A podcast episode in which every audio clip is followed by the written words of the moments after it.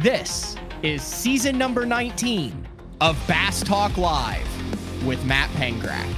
BTL is presented by Bass Cat Boats, Aftco, Strike King Lures, Sunline, Big Bite Baits, Spro, X Zone Lures, Gamakatsu, The Bass Tank, Denali Rods, Pro Guide Batteries, Beatdown Outdoors, Shoreline Boat and RV Repair, and Omnia Fishing.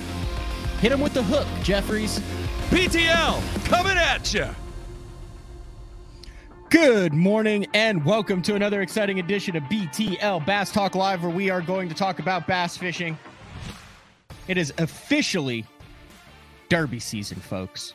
All sorts of tournaments kicking off across the country in the next 10 day, two to 10 days, and all sorts of derbies that took place this past weekend. We will get into all of that. We have a laundry list of things, guys. It's it's season. It's the season. It's here. It is upon us. The boats are wrapped. The guys are uh, well. Everybody's headed to Florida, unless you're just fishing the opens, and then you're headed to Alabama in a couple weeks. But the mecca of the bass fishing world is currently happening uh, in Florida and out at Havasu. We'll talk a little bit about that, and we will talk about that with one of my favorite guests that uh, we got on during last season. A couple times had a great feedback from the BTL listeners and viewers, and that is the one and only Mr. Pete Robbins, outdoor writer, uh, globe trotter, fishing aficionado, and industry insider. How's that for a title, Pete? That's pretty awesome, Matt. I always feel like an imposter when I come on the show. You have on Mercer and you have on Tommy Biffle, and then you have on regular old Pete sitting in his office chair. So I appreciate well, you, You're not you're, you're not regular old Pete. You're Pete Robbins, man. I mean, Well, you're you've been an a industry standard. I was thinking, did we talk about this last time? I don't think we did. Where do you think the written word is going in the outdoor industry? We did talk about that, A and little bit. clearly, clearly, and I hate to say this because I write for a lot of magazines. I feel like magazines writ large are going away, but the written word, I have more work than ever before. It's just taking different forms. You know, as lo- uh, I, I don't know that the the ten thousand word thought piece is ever going to come back in the bass fishing world if it ever existed, but I do feel like. 100 word pieces, 500 word pieces, 1000 word pieces are still out there. They may just take different forms, whether it's social media or editorial content. I, I was thinking about it, you know, with the the YouTube stuff. Let's just take Brandon for instance. He's basically doing a written piece on how each of his tournaments went. So what he would have been doing 10 years ago, well, he was probably on YouTube 10 years ago, but primarily is he would be on bassmaster.com with an in-depth breakdown of how his his tournament went. Practice, day 1, day 2, because that's how we used to that's how it used to be covered. Now it's just in visual form. So in a sense, is he a it- are those people creating content that are those kind of like the new outdoor writers? Uh, Brandon is a distinct case because Brandon, first of all, is a reader. You can tell that when you hear him talk. He talks in full paragraphs. He doesn't give you a, a tweet-sized snippet. So what Brandon is doing is just translating what, like you said, what would have been written before into a spoken video content. So Yeah. I think it's the same intellectual heft there. Not everyone can be a Brandon, clearly, for a variety of reasons, but but the written word is just changed change where you're seeing it and change how you're taking it in.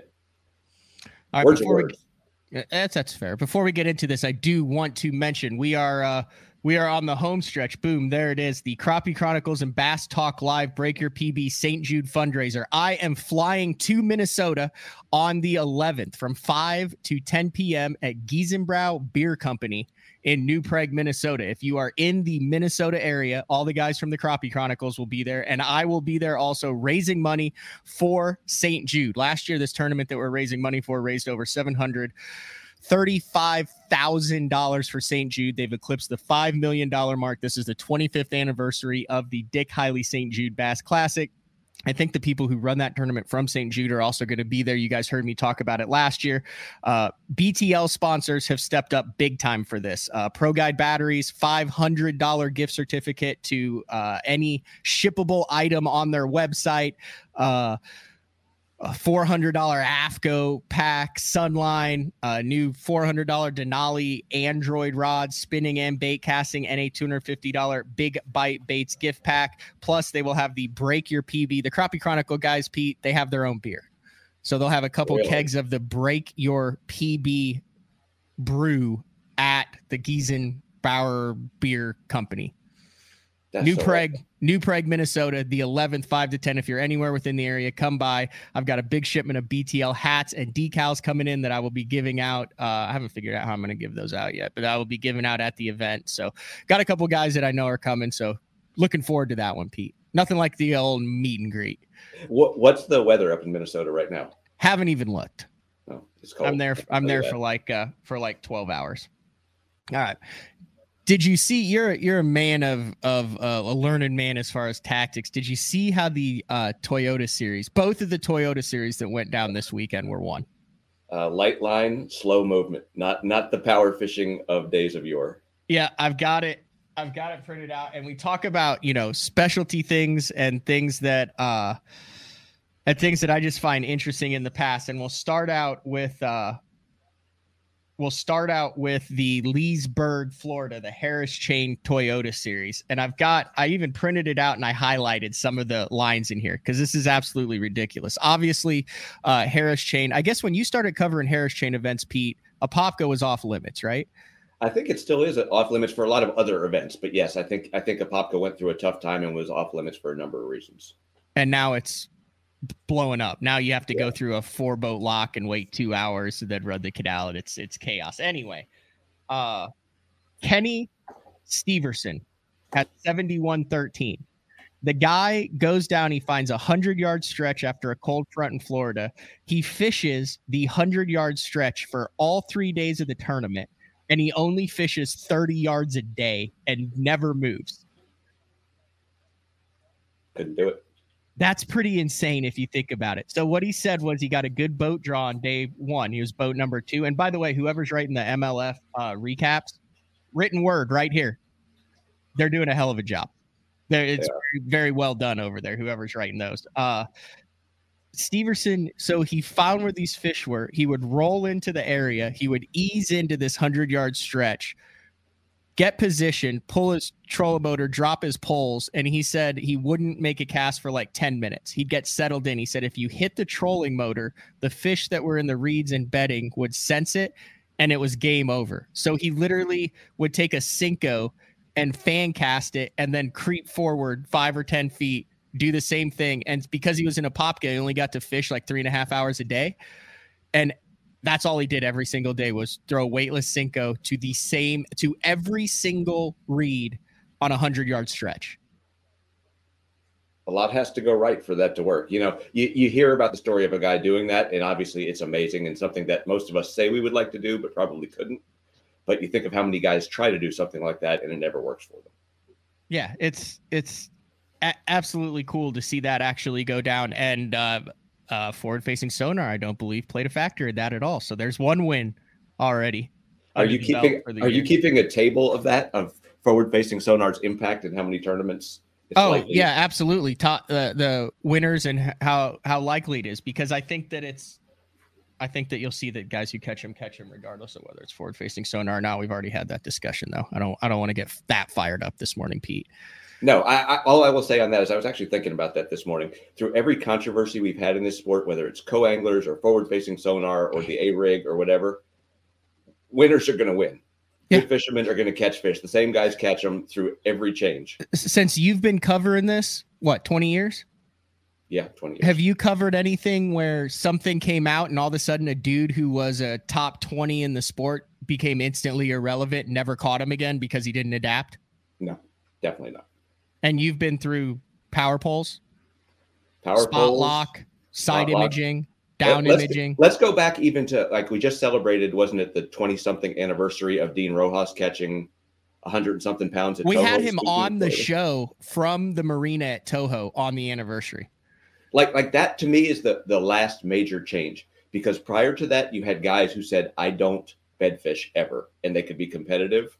And since that happened, now you better be able to do a little bit of everything, including bed fishing, to be competitive. But that's a mindset change as opposed yeah. to a technology change. But technology change, you've seen them all. The guys who are good are still good. The guys who are good are still good. Van Dam's going to catch him, whether he catches him like he did in 2011, maybe not. That's due to changes other than technology.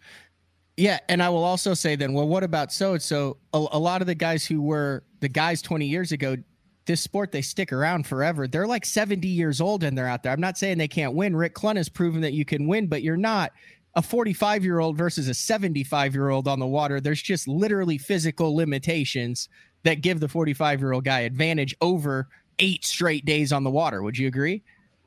I agree in some cases. Yes, eight straight days on the water is hard yeah. on any age. The difference is for someone like Van Dam, who is historically a power fisherman, it gets harder to do when you're 70 years old. If you're yeah. a guy who's out there only covering 10 yards a day, you might be able to do that until you're 110. Yeah, this guy uh, Steverson, he's he's he's good to go. They just got to get him on the water, and he can Senko him to death. But but how long does that work? Is that going to work in the fall? Is it going to work in the summer? Is it going to work? Yeah, situational. Yeah. Situational. All right, this was the other thing. This one got me going. All right, Steverson, we're good. Todd Kline, former professional surfer, BFFs with Kelly Slater. I don't know if you know much about Todd Kline. Good dude, West Coast guy. Starts the year off on fire on Havasu in the Toyota series. Now, this is also the beef. Hey, go out west, go out west, go out west. Things kicks off. They had like 85 boats in the dang tournament. Like, come on. If they're having 240, 260 boats like they started Florida, I promise everyone would start out west if it was flip flopped. Just a little interesting note there. But Todd Kline, Light line is in. Light line is the new uh, Uggs cargo pants of the 90s. MC Hammer pants. JNCO jeans of the 90s because Todd Kline made an adjustment to five pound test on Havasu and a cool baits underspin. Caught a seven pounder on it, blew the thing away on Havasu. What did he say about the difference of five pound test versus six pound test? Because that that's what I can't get my mind around. And I've heard it. I mean, I was as as a writer, I was close to Aaron, and Aaron would talk about those things like we're talking about right now, turning off your sonar, mm-hmm. five pound test versus six pound test. It's just we live in a sport where it's hard to quantify things. How many more bites do you get with five versus six? How many more fish do you lose with five versus six? And we'll never know, but obviously people smarter than me have theories on that. Yeah, well, here's Todd Kline's theory on it. Uh, Kline entered the day with a seven pound lead over Williams in second, but with a largemouth based pattern that seemed to be dis- with a largemouth based pattern that seemed to be disappearing by the hour after nearly three hours of fishing Saturday with one strike that he didn't connect with. Kline stowed the heavy bait casting gear, broke out the Okuma seven foot six inch Deadeye Pro Series rod and Helios reel spooled with five pound test line and went to work with a quarter ounce cool baits uh, down under underspin with a green pumpkin and shad colored swim bait trailers. Okay. Would he have gotten the same number it, of bites with six pound test? He said that, uh, I don't know. That's a, uh, that's a good question, Pete. It's a move that Kline had extreme confidence in. He caught a 7 2 largemouth on the underspin on day two that anchored his 23 pound limit. Uh, it was at that point when he realized it would be won or lost on the underspin. So, and a quarter ounce is not a tiny. Have you seen those cool baits? I mean, They're, those are the biggest. Underspin. Yeah, it's the what underspin of the West Coast uh, that everyone throws out there. Uh, they're they're well made. They're also yeah. expensive as heck. You ever seen how much those things are for like one uh-huh. underspin? I, I think they're. Let me see. I, I don't want to misspeak here. I think I ordered some for one. Yeah, they're like eight eight bucks a piece, eight fifty a piece wow. for one underspin. Wow. It, this whole thing reminds me there was a tournament here on the Potomac years ago that Denny Brauer won right after he won the Classic, and th- this will tell you this is a technology change he was flipping a tube at that point, and like that was the new thing, flipping a tube, which is like it's so long ago that it has gone out of style now. It feels like, but yeah. Ken Ken McIntosh, who was a pro from I believe Indiana, was catching his fish split shotting a centipede in that tournament. And he came in second. He made a run at it, and I think he was catching them on eight pound line. And they asked Brauer, they said, "Did you use any eight pound line in this tournament?" He said, "I don't own any eight pound line." And like that's the change. That's the change. I mean, maybe it's with going north, maybe it's with forward facing sonar, mm-hmm. but guys have to have spinning rods now to be competitive, and you have to be good with that to be competitive. And living at Amistad, I bet Brauer owns some eight pound line now. Maybe not. He's pretty hard. Hit. Yeah, yeah, he probably does. I actually have him on the Wheaties box behind. I think was the flipping tube was the cement cementation of the flipping tube been the High Rock Classic in '98 that he won? Yeah, yeah. And then it blew up. I mean, everyone was flipping a tube for the next couple years. Yeah, I mean, the first guy I think out there who popularized it was Doug Garrett.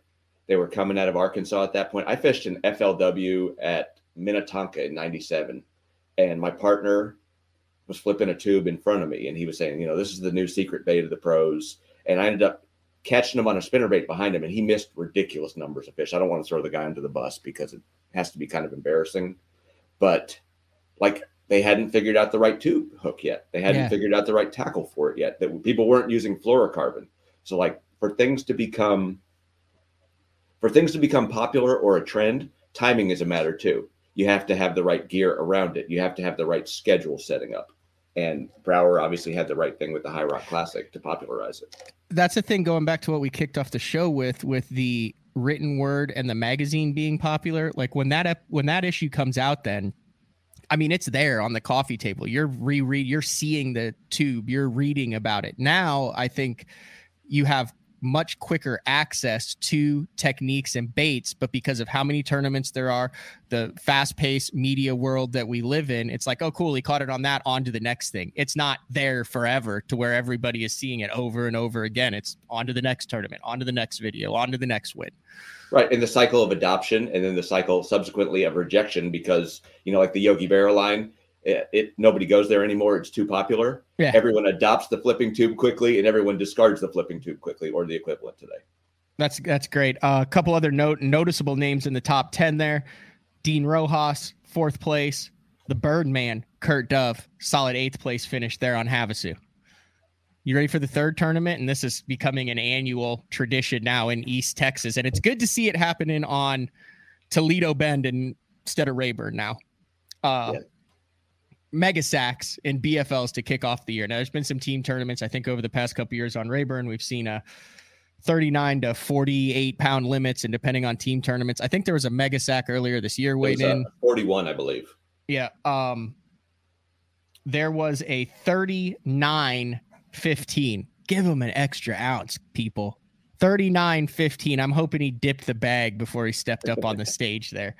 Uh, 39 15 caught uh, by Cody Pitt out of Toledo Bend, anchored with a 13 6. Did you see how big that fish is? I did. And his co angler also won the co angler side.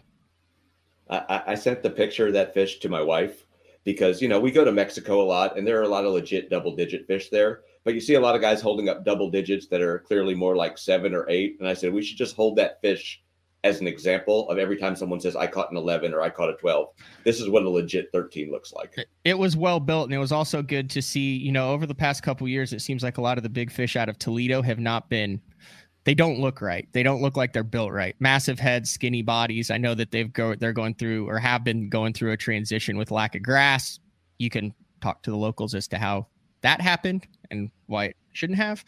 But it appears as though that fishery's coming back. Bassmaster opens headed there in uh april middle of april. I'll be there on toledo bend for that and looking looking forward to that open there. But this is an example of perfect execution so listen to some of the lines out of this out of this write up pete this just made me uh made me chuckle uh when he hit like 30 mid 30s he said quote i felt like i should have enough to win but some of them guys that live scope Cole Moore and Tater Reynolds, they whooped my butt too much last year. So I knew I had to get rid of that one two pounder, which leads me to believe that this guy, and he caught him on a jig off of off a deep spot. So that leads me to believe this guy was not scoping a 39-15 bag, correct?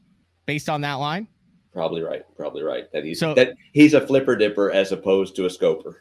He is. So so listen to this. So he talks about how he, you know, caught a 13-9 and a 6 and is making good decisions. He said, "So I went to another place and my co-angler caught a 7-9 off of it. Then I caught my second bi- biggest, which I guess is at 7. That wasn't it though. I had one more little place. I probably shouldn't even have fished it. I don't know why I did. I ended up catching a 6 and a five and a half and the 6 called one out and the five and a half didn't help me. So I went in after that. Five and a half pounder didn't help the man.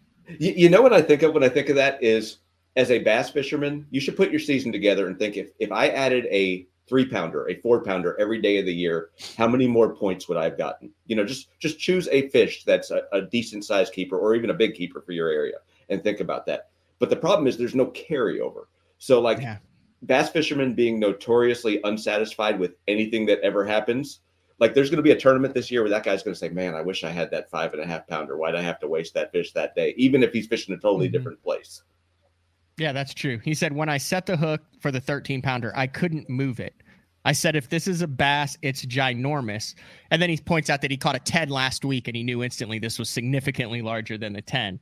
He said it came up a bunch. He said she came up five or six foot before the boat, just under the surface. And when I saw her, I thought she was at least a 12. Then she ran back down 10 seconds later. I got her up, put her in the boat. Cody Pitt, 39 15, wins eight grand in the BFL, and Tater Reynolds comes in with 31 14 to finish in second. Is Tater Reynolds one of the best bass fishing names of all time? Yeah, I think he's pretty strong out there in East Texas. I see his name pop up a lot. You need a Tater, you need a guy named Booger on your circuit. And I feel greatest, like, yeah. The greatest name of all time, though, is there's a guy, I think he still fishes around here, the Carolinas, uh, Flash Butts. Flash Butts is the greatest name for a bass fisherman I've ever heard. B U T T S. B U T T S if you think about it, Basil Bacon's pretty good too. Basil Bacon. I mean, there's all the guys, the, the Pete Ponds, the Mike Worms, but Basil Bacon is good because I believe that's his given name.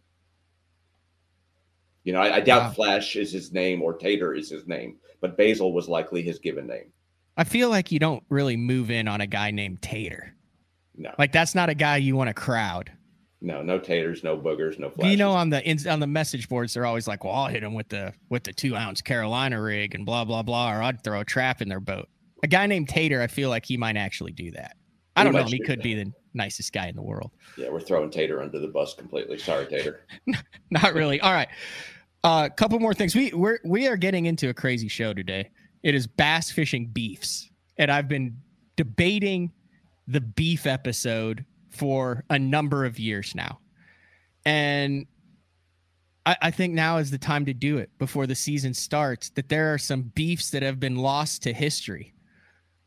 And, you know, this is just Pete's third party witness account and coverage of on the water, off the water, bass fishing, bass fishing beefs. Every other sport, the rivalries and the one on ones and and that stuff is glorified. Glor, they do whole shows on it. They've done documentary series on beefs between anglers, between teams. They, and then in, they did I hate Christian Laettner about all, the yeah. whole world hating one player. Yeah. But the have you ever done anything on bass fishing beefs in the 20 some years you've covered this? I guess I've done stuff on people overlapping on where they're fishing, you know, people being crowded into a small area. But obviously, it's better when it deals with personalities, and that's clearly changed with Bass Live and with the rise of YouTube, as you said, and just bass fishing television in general. I mean, we see bet more and better beefs.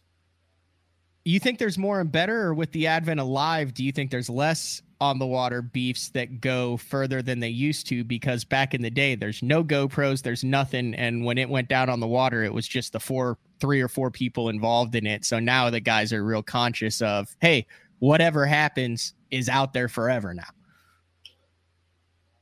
No, I think guys are willing to fight it out now. I mean, not fight it out physically, although there have clearly been some ex- examples of that in the past, storied. And I probably shouldn't comment about them because I wasn't there, didn't see them, heard yep. about them like fourth hand. But I mean, you think about Matt Herren and Randall Tharp. I believe that was at Norfolk. That was a well well documented beef. You you I mean that's one thing, and that that was one of the best TV episodes ever because they actually got them afterwards to sit in rocking chairs and kind of hash it out on TV and talk about how it happened. You think about at the Sabine, Dean Rojas and Alton Jones. Are we going to get I, into all these? I, am happy to get into them all. I mean, I wasn't there, so I can only I only saw what the average fan saw. Well, that's the thing. I mean, you weren't there for a lot of them, but I just you know about all these things. Yeah, I mean, you think back, your readers, if they're fans of the history of the sport, they should have read the the book Bass Wars, and there were beefs back then, but it feels like the way that people talked about them or presented them, or at least they did in that book, they were about fishing. I mean, was, Rick Clunn was involved in two in that book. One was they talked about Rick versus Roland and which is a more significant accomplishment, Angler of the Year, Bassmaster Classic. We're still having that beef now. But like he called out Orlando Wilson in that book. He called Orlando Wilson the lousiest, best known fisherman. And I mean, that's that's like going after someone's manhood, saying you pretty much suck, but you have a TV show, so people think you're good. And, and now I feel like they're much more to the extent we see beefs, it's not, hey, I'm better or I had or my achievements are greater than yours. It's about, hey, we're on Okeechobee. It's eight billion acres of water here, but there's only two reeds that are holding fish, so we're going to fight over them. Who wrote that book? Nick Taylor? Nick Taylor. Unbelievable book. I haven't read this book. Oh my God. It's so good. They follow around Clunn and someone who's coming back into the news a little bit is a tangential player, Randy Blaukat, because he was traveling with Randy Mosley at the time, who was like the up and coming loudmouth. He was the disliked Iaconelli of his age. And I always think back to that that Tim Tucker line where he referred to Iaconelli as the Yankee that even the other Yankees don't like. And, and the reason people didn't like Randy Mosley at the time was because he, speaking of what were we talking about? Parachute pants and cargo pants. Yeah. He wore, do you remember jams? Which yeah. were like the, the board shorts that had like Hawaiian prints on them. And that was considered yep. radical back then. He wore his tournament vest and jams. Is that it? That the book? That's the book. That's the book. Everyone should read it. Buy it today. Unbelievable read that holds up nearly 40 years later. Bass Wars, a story of fishing fame and fortune by Nick Taylor. Engrossing. Recommended and, reading for fishing buffs and just plain sport fans. What, what's great about it is it takes place, I want to say like 86 or 89, and Clunn is already the grizzled veteran who everyone looks up to. And here we are nearly 40 years later, and he's the grizzled veteran that everyone looks up to. Huh. And there's some call outs in that. There's call Rick goes after Roland a little bit. I mean, it's polite. Mm-hmm. It, it's not calling him garbage like Rojas called Alton Jones, but you know, he's going after the man's achievements, saying that I feel like my classic wins are more important than his AOYs. And he goes after Orlando Wilson, who's kind of at this point it feels like a footnote in history. Yeah, I wonder what he's up to. I don't know. And Jeffries tried to find him a while back like a couple years ago wanted to get him on the show. That's a little tease of what we're going to get into. We're going to take our first break of the show. When we come back, bass fishing beefs with Pete Robbins. That's BTL on a Monday, February 6th. We will be back right after this. The new Puma STS has been redesigned from the ground up. With the angler, design, function, and performance in mind, nothing on this new offering was compromised and the only thing carried over from the previous version is the name. Based on the Soft Touch series hull that started with the flagship Jaguar, this new model is nimble and performs incredibly well at all speeds with either a 250 or 300 horsepower engine. Featuring a new 96 inch wide body footprint, this hull measures out at 20 foot 7 inches in length. Industry leading design coupled with tournament winning performance. The Puma STS from Basscat. Feel the rush.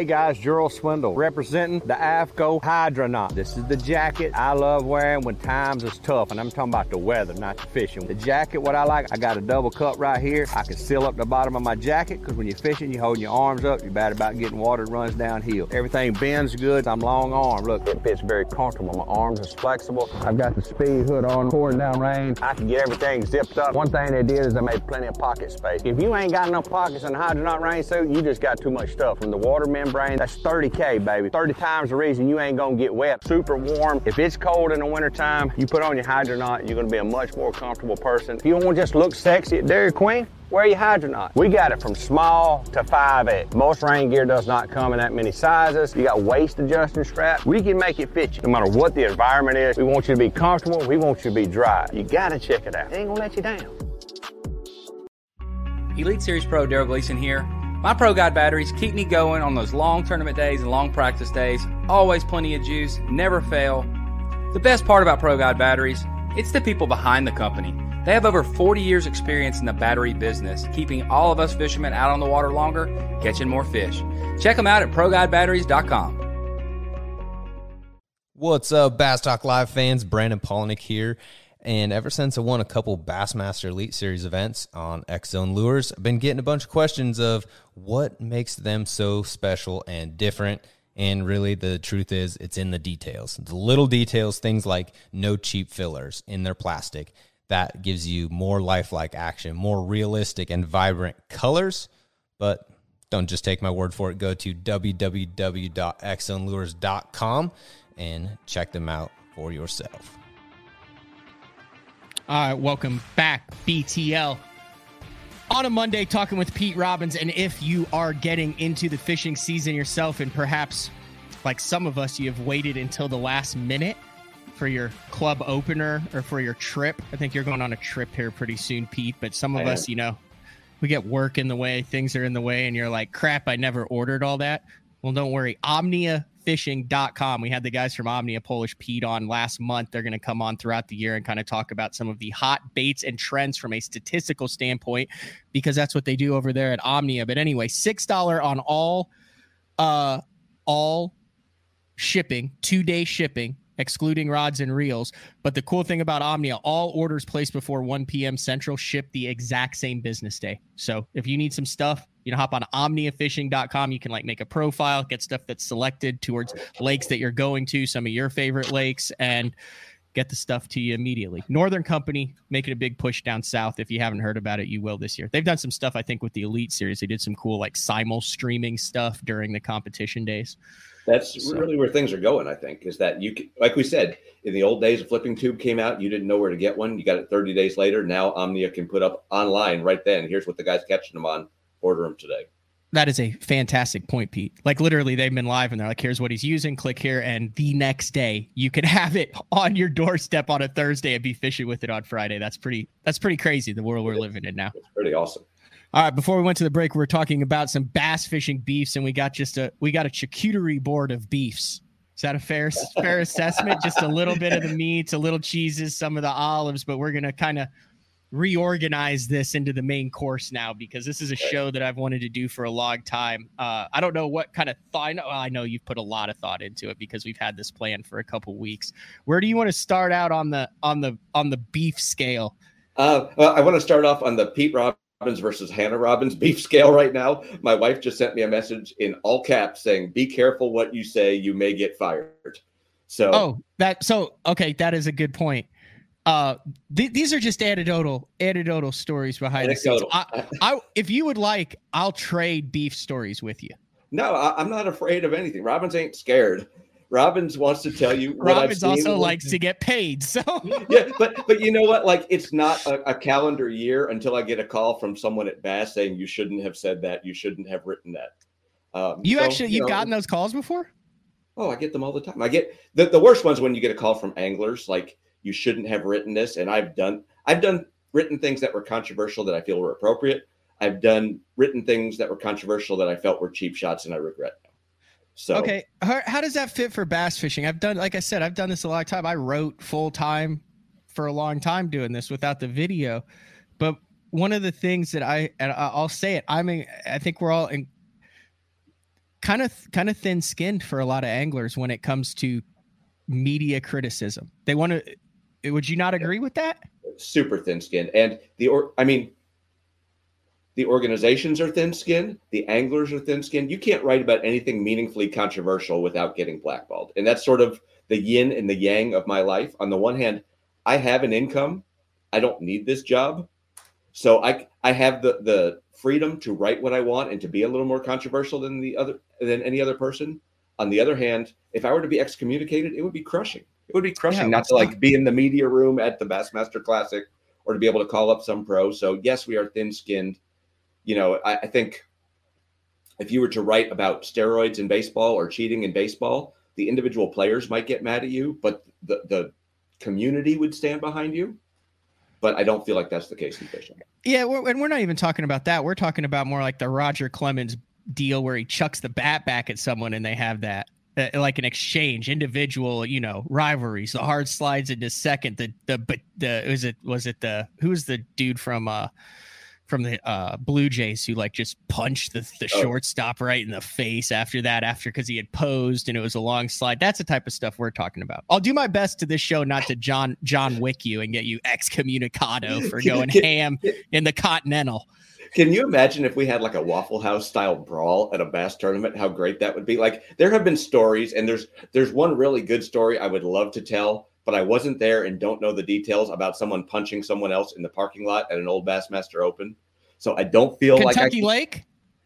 No, is it Rayburn? Like in the early '90s or late '80s, and I don't know the details, so I don't want to get into the into slander, libel, etc. Okay, well, don't use but, names, and you're really vague now. But basically, they got in a beef, and some guy dropped him in the weigh-in line. Got in a beef. Two guys, you know, it was back in the pro on pro day. Two guys draw each other. They go to one guy's fish. They catch the snot out of him the first day.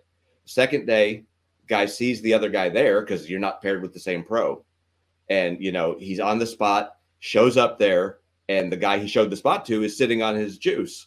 So he gets mad, sees him in the way in line, says, "If I see you on that tomorrow, I'm going to punch you." Day three, he gets there, and the guy's sitting there, so he punched him, and he got banned from bass for several years. He eventually came back and fished in the elite series, but that's there you go. I'm going to let discretion be the better part. Hey, have has there ever been an instance in your case? And like I said, if you don't want to use names on some of these for just general abuse, has there ever been a case where someone was said, "Hey, let's go to the bank," and the other guy said, "Okay," and they actually went to the damn bank, got out, and had it out on the riprap? Because that's the greatest end all of all of fishing. Oh, go to the bank. Has that ever actually happened in the thousands and thousands of of confrontations that have taken place on the water at the professional level? I don't think so. I mean, there have been people ramming boats. You want to talk about people ramming boats into each other? Is that the equivalent of of going to the bank, or do you want to see people actually getting out and beating the snot? I want to see other? guys getting out on a sandy beach and square it off like like it's a like it's a playoff game. Because is that would you not say, hey, let's take it to the bank? That's the greatest bass fishing beef. Like he's like, I, ch- you know, he challenged me to the bank. You would think at some point someone would just be like at the point of their career with zero checks, just not having a good day, life in shambles, and went, yeah, I'm I'm up for a tilt. You'd have to choose really carefully who you're going after. I mean, I, I always think back to there was a tournament on the St. Lawrence a few years ago where someone harassed Mark Menendez. He was fishing around their dock or something like that, and they harassed yeah. him. And I was like, well, I could. Mark is the nicest guy in the world, but I could see harassing him. He's not very threatening. And then they harassed Russ Lane. And I was like, dude, I'm not harassing Russ Lane or Jason Williamson or Jared Lintner or someone like that who could crush you. You better, I mean, like Charlie Hartley would never get in a beef and he may be scrappy, but like I could see someone going after Charlie because he's not an intimidating person. He would probably smile you to death. Yeah. Uh, but then he would he would just run around. You'd never be able to catch him. And then when you're on the ground with exhaustion, he'd come in with the with the haymaker. the worst thing you can do to Charlie is to go step with your muddy feet on his boat after you went off on the bank. now you've got a beef with him. I, I don't. I, I will say this: Charlie is the least beefable person on tour today, and I am thankful for his friendship. Every year, this is a Charlie Hartley story. This has nothing to do with beefs, but every year on the first day of the classic, I get a text from him, and this is the importance of the written word he says, "Tell me a story today," mm-hmm. and like to know that he's listening and to know that he's a fan of the sport is really cool. So I got off want, topic. Where do you want to go with this? You want to start from the earliest to the latest? You want to go in different types of beefs? I, I want to start with the perception of beefs, as those of us who are fans or anglers of how we perceive the beefs depends on who's telling the story, how it's being told, and who's involved. And, and I, w- I want to give you an example there. Um, and I'm going to get a little literate on you. Have you ever heard of a movie, Japanese movie called Rashomon? I've heard that word, but I'm sure so that's probably in relation to that. There's something called the Rashomon effect. It's a movie that came out in the 1950s, and it's about a murder. And they inter- the story is told from the perspective of four different eyewitnesses to the murder, and each of them has a different story of what happened, including who actually committed the murder, even though they were eyewitnesses. And, and that's what I feel like when we have these beefs. And I'll, I'll give you an example. In my opinion, we can get back and discuss the details. The greatest beef in the history of sport, and one that may not be remembered, is Boyd Duckett versus Kevin Langill at Guntersville, 2009. So this beef happens, and we can discuss the details. Kevin Langill is kind of not a nobody, but a lesser known pro at that point. Journeyman. Well, journeyman. Hasn't had real success, hasn't made it to a classic. Boyd Duckett at this point is coming off a fantastic year, wins a classic, wins like eight hundred and fifty thousand dollars. He's well like it's one of the top five years of professional bass fishing history. Right. So this beef happens. Langill goes crazy when he's DQ'd over infraction on the spot. He jumps. You were probably there. He jumps into the boat with Boyd at the dock. He jumps into the boat and he starts screaming at him. Then he actually goes out on the water and like fishes around Boyd, even after he's de- disqualified, and like gets gets double secret probation, and is double DQ'd at that point and banned from bass competition. So everyone leaves that saying Boyd played it professionally. Langill's a hothead. Langill was clearly in the wrong. Then you got four years later, five years later, Carl Jocumsen is leading at Winyah Bay. And the perception is that Boyd Duckett comes in on him. I don't know if that's true. I wasn't there. I don't know if he found the spot independently. I don't know if he followed the bent rod pattern. People start to say, some people say, this is two times. Boyd mm-hmm. Duckett is getting into scrapes with people. Maybe we can reassess the Langill situation and see that Boyd is a hole jumper. I don't know if he is or not, but but that's the perception. Mm-hmm. Some people don't give a damn. Then a few years later, after that, Boyd goes and he is, to his credit, he's the face of the Bass Pro Tour. He's the one mm-hmm. who's taken the slings and arrows. So if you love Bass Pro Tour, you say, you know, Boyd was treated unfairly. If you're a Bass loyalist and you hate the Bass Pro Tour, you say, well, Boyd was slimy all along and he was hole jumping people. Now, mm-hmm. I don't know anything more about any of those beefs than the day that they happened, which is to say very little. But your perception changes over time with, with how thing happens and how people play in other situations, even if those were all independent episodes. God, those are two good episodes that I forgot. So I was actually on the water with Harold Allen during the Kevin Langill situation and was actually rooming with Boyd Duckett during the Carl Jocumsen situation. So what is the name of that movie? Oh, Rashomon. R A S H O M O N. So you have that, and then I have the other side of it. That's so, very interesting. So, so, I mean, with, without giving too much away or without getting yourself yeah. in trouble, how do you see those no, beefs playing out? Uh, it was interesting. So the Kevin Langill deal was, it, uh, and like I said, this has happened years ago, and these are just uh, anecdotal accounts that we're giving. I'm not saying this is all fact or anything. And like I said, it's weird because everyone talks about these things. No one talks about them on air right?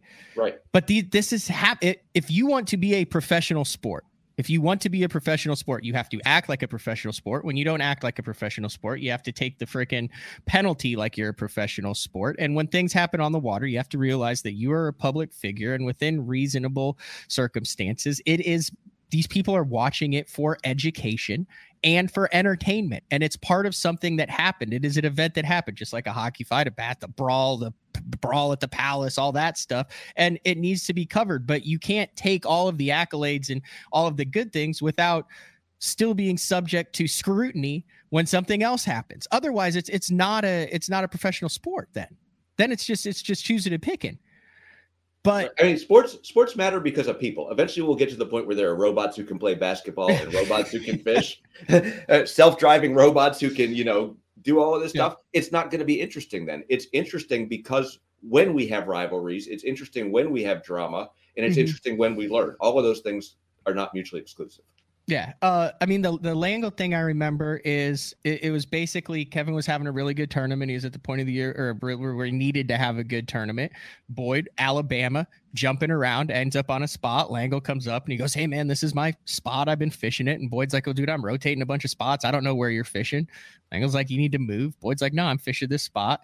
Langill then proceeds to forcefully use his vessel to try to move him off of the spot. Boyd calls tournament director. Langill says, "I'm not leaving. This is ridiculous. You saw me here. You're I'm here because you're here because you saw me catching him." Boyd saying, "I'm here because I grew up fishing Guntersville and this is one of the spots I fished and you're acting crazy and you just hit my boat with your boat." Long story short, the next morning he, he gets he gets DQ'd, right? for unsportsmanlike yeah. conduct, I yeah. guess. Next morning, and it was cut morning, Langill said, Well, I had enough weight. I should have been in the cut. If I'm not fishing, no one's fishing parks his rig in front of the boat launch, what lengthwise, so no one can get, no one can launch. Bass is like, hey, like everyone shows up and he's parked there. He's like, if I ain't fishing, no one's fishing. Have you ever seen anyone pulled off by the police from a boat Uh, ramp? there there were the authorities were called there but like i said this was a fairly civil so then that was when that went down and jo has a great photo of langill with his finger on boyd duckett's chest because that was actually a morning when kevin wasn't fishing because he'd been dq'd the previous day uh, and, and all my interactions with him were, were fantastic. I remember, I think his big thing was he had Langill lures. He had a suspending rattle trap. That, that that's the best line in the post in the post tournament write up where he said Boyd was just jealous because I had my hover lure out there, which was not like the hover lure that's like a little dragonfly over a over a lily pad. It was a rattle trap prototype. And he said Boyd was jealous because I was going to catch him better than he was. I don't know if that's true or not. See, this was this was actually this was from May 9th, 2009. Were you looking at that Bass fan article? yeah. Yeah. There's Marshall testimony. Uh, there was an appealing. Uh, it was his first check of the year. You know, he said, quote, I'm losing my whole career. Here's my first check of the year, and I'm losing it because Boyd Duckett whining about someone else, somebody fishing besides him. I mean, if you if you look at the articles, Boyd went back and Boyd handled it like a PR pro would. He said, "You know, I want to stay out of this. I'll just let the marshals testify." Boyd is smart. Boyd had Boyd had a business background. He knew how to manage crises. Yeah. And I think that the change is these things are on TV now. You have to come off as reasonable and rational. And now guys like the Palaniuks or the Zaldains who have their own media are able to package it even better. I don't see either of those guys getting in a major fight, although uh, maybe this was handled very diplomatically. Duckett said he provided no testimony as to what occurred, but instead asked Weldon, Trip Weldon, tournament director, to poll everybody else who'd been on the scene.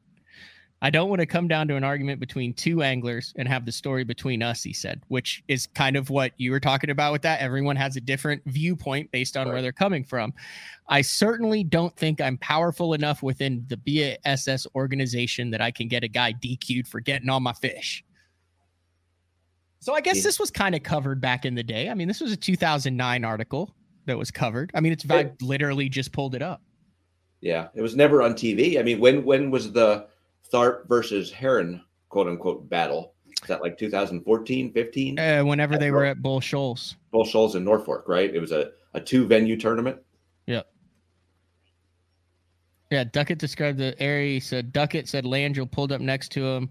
He said he filed a protest against at the conclusion of the day, and the other angler also brought an encroachment issue up to Trip Weldon. Uh, the whole issue was he was still mad from day one. He came in flying on pad and almost hit me coming off pad. I protested against him. I've never been treated that way.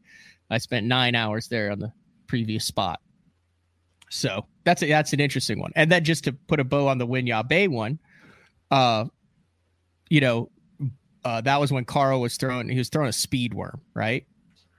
Okay. And I think, and he was he leading day one? I believe he had like 17 pounds and was leading. Yeah. Um. And in in Duckett's defense on that one, that was the one. I mean, that one played out on live as well, didn't it? Yeah, it did. Duckett said, dude, why am I going to drive 80 miles across an entire bay and up a river to to go get on someone else's fish? He goes, and he said he was the first one in there on day two. Day one didn't pan out, and he had no idea where Carl was fishing. But then by the time Carl pulls in, he realizes he's the day one leader. He goes, What am, what am I going to do? I'm stuck. He goes, I'm two and a half hours one way into a trip, and that was where I was planning on fishing. So, so what are the ethics there? I mean, back in the day, there's a spot on the Potomac here called Fox's Ferry. That's a And great Jake- name for a spot. Yeah, it's an old, it's an old ferry wharf just below DC, and at high tide, it's completely submerged. So if you don't know where it is, you're going to knock your lower unit off. But Jay Yelas had like five top five finishes, including a win there. Everyone knew that's where Jay was going to fish for part of his tournament. Is that spot reserved to you? Does no one else go there in practice? I mean, oh, this is the greatest beef. Do you remember the David Dudley beef? Speaking of Florida, when he knew he was going to have a bad boat number and went and stuck a bunch of bedfish. Enlighten enlighten the viewers on the David Dudley rule for those who who are not. This is kind of a legendary and goes down in bass fishing history that is brought up amongst beers and and tackle prep every single Florida tournament in the spring. Man, so I just remembered it. Was it at the Harris chain? I don't know where it was, but It was- it was regardless, there. It was clearly going to be a Florida bed fest, And it was back in the days when you knew, if not your boat number ahead of time, you knew which flight you were going to be in. So Dudley knew he was going to be in a late flight, and all these during practice, before practice, they right. send it. They make call or tell you. You know what your boat draw is before you start practice. So Dudley knows by the time he gets there, there's going to be scraps there. There's probably not even going to be a 20 yard stretch to get on. So on the last day of practice, he spends time going and sore mouthing a bunch of these easy pickings bedfish. And he's proud of it. He says, That's a piece of strategy. I went and I stuck the fish that other people were going to catch. It, it's effectively playing defense. And people went ballistic over it. They said, That's not sporting. They said it's not a good use of your practice time, which I don't buy that second argument. The first argument, I think you might be able to make a colorable case. I think the biggest problem was that David Dudley was very vocal about it. I remember Peter Thliveros in particular was upset about it. Roland might have been upset about it. Probably guys who had good boat numbers were upset about it. Mm-hmm. Um, I I don't know. You think that's sporting to go and stick a bunch of fish that, that you know someone else is going to catch? It, that's a six dozen one way. Not that's not the phrase, is it? Six dozen one way, half a dozen the other. That'd be way too many dozens. Uh, six one way, half dozen one. the other. Yeah. So uh, once again, Bass Fan article, February seventh, two thousand five. They covered this, and uh, at the Ranger M1, he oh, this is, talks about the chainsaw. At a recent Harris Chain Bassmaster, he again worked within the rules to employ a new strategy. He said it was quote defensive, but others said it was offensive. That was uh, that was some good some good wordage there by uh who that would have to have been like John Storm, John Storm. back then probably. Uh, but others said it was offensive, and his strategy has sparked a heated debate that, at the very least, should lead to a rules change for the 2006 season. Bass adopted a grid system to promote fairness. The problem was an angler knows his boat draw before the tournament begins. Therefore, Dudley knew he would be one of the last boats out on the Harris chain. Rather than surrender the easy sight fish at the Harris chain canal to the first flight, he went out on the last day of practice and set the hook on a number of big fish, then released them. That would make the fish very difficult to bite the following morning. Never in the sport of fishing have you had to incorporate defense, Dudley said. Fishing is an offensive sport, but the way Bass set the grid up, they created a defensive sport. Within that system, you know exactly where you'll be. And he said that's why he set the hook on those fish, knowing that I couldn't catch them and that I couldn't get to them. I played defense. I swung on the sight fish. Is it against the rules? Nope. It, I mean, it's brilliant. Whether you think it's sporting or not, it wasn't against the rules. He had to choose to spend some of his practice time doing it, and it drove people crazy. And he probably would have gotten away with it. And I'm sure other guys have done it and not talked about it over the years. And that is to this day why you get a text message or an email after official practice is over that says what your boat draw is. Yeah, simple fix. That was a good one. There were a bunch of guys that were upset about that. That was right when I started getting involved in the sport that that went down. I, I think, you know, you talk about beefs and you talk about rivalries and you talk about people who are disliked by large swaths of their colleagues. It's oftentimes guys who push the boundaries of the rules not necessarily we talked about gray areas previously, but mm-hmm. guys who kind of figure out a little bit of strategy. I mean, I think there were a lot of people back in the day who disliked Roland. I think you hear a lot of scuttlebutt now about Scott Martin, about Jacob Wheeler. They tend to be guys who do well and think a little bit outside the box. What are your thoughts on gray areas? Because I, I'm I go back and forth with it, man. I mean, you talk to some guys that like, hey, if you aren't reading the rule book and taking advantage of it. And that's in any sport. Remember in the NFL when they have the deal where the guy steps out of bounds when he catches the kickoff and then it's considered a kick out of bounds? No. and the announcers, eh, then, then the announcers go, dude, that's a brilliant use of the rules because now the ball comes out to the 35 yard line instead or the 45, 40 yard line instead of the 25 yard line. And people are going, well, that, that, that was kind of cheap shot. No, I was like taking advantage of the rules. Change the rules. Yeah. Yeah. I don't have a, I don't have a problem with that. Change the rules, make them clear. Exactly. We have we have we have millions of underemployed attorneys in this country who could be put to use making better rules for sports. I hear you. All right, what do you got next? Um, I mean, the next big beef, and probably the most famous one, is when I use this phrase. Tell me who it is. You're not part of the community. Yeah, I knew you were going with that. That's got to be the biggest uh the most well publicized spat in tournament fishing history, would you say? I think so because it was televised, because it was, for those of you who aren't aware, and I'm sure anyone who's listening to this show is aware, it was Kevin Van Dam, Mike Iaconelli in a bass fest at Chickamauga. And Ike pulls up and Van Dam goes after him. And Ike says, Hey, it's a community hole. And Van Dam, to his credit, comes back with the quick quip You're not part of the community. And I mean, it, it's a quotable, brilliant line. Um, and it's the the two biggest people in the sport over the past 20 years. Team Toyota teammates. I mean, both classic champions, millions of dollars in earnings. It's it's funny you say that because uh, you you talk teammates.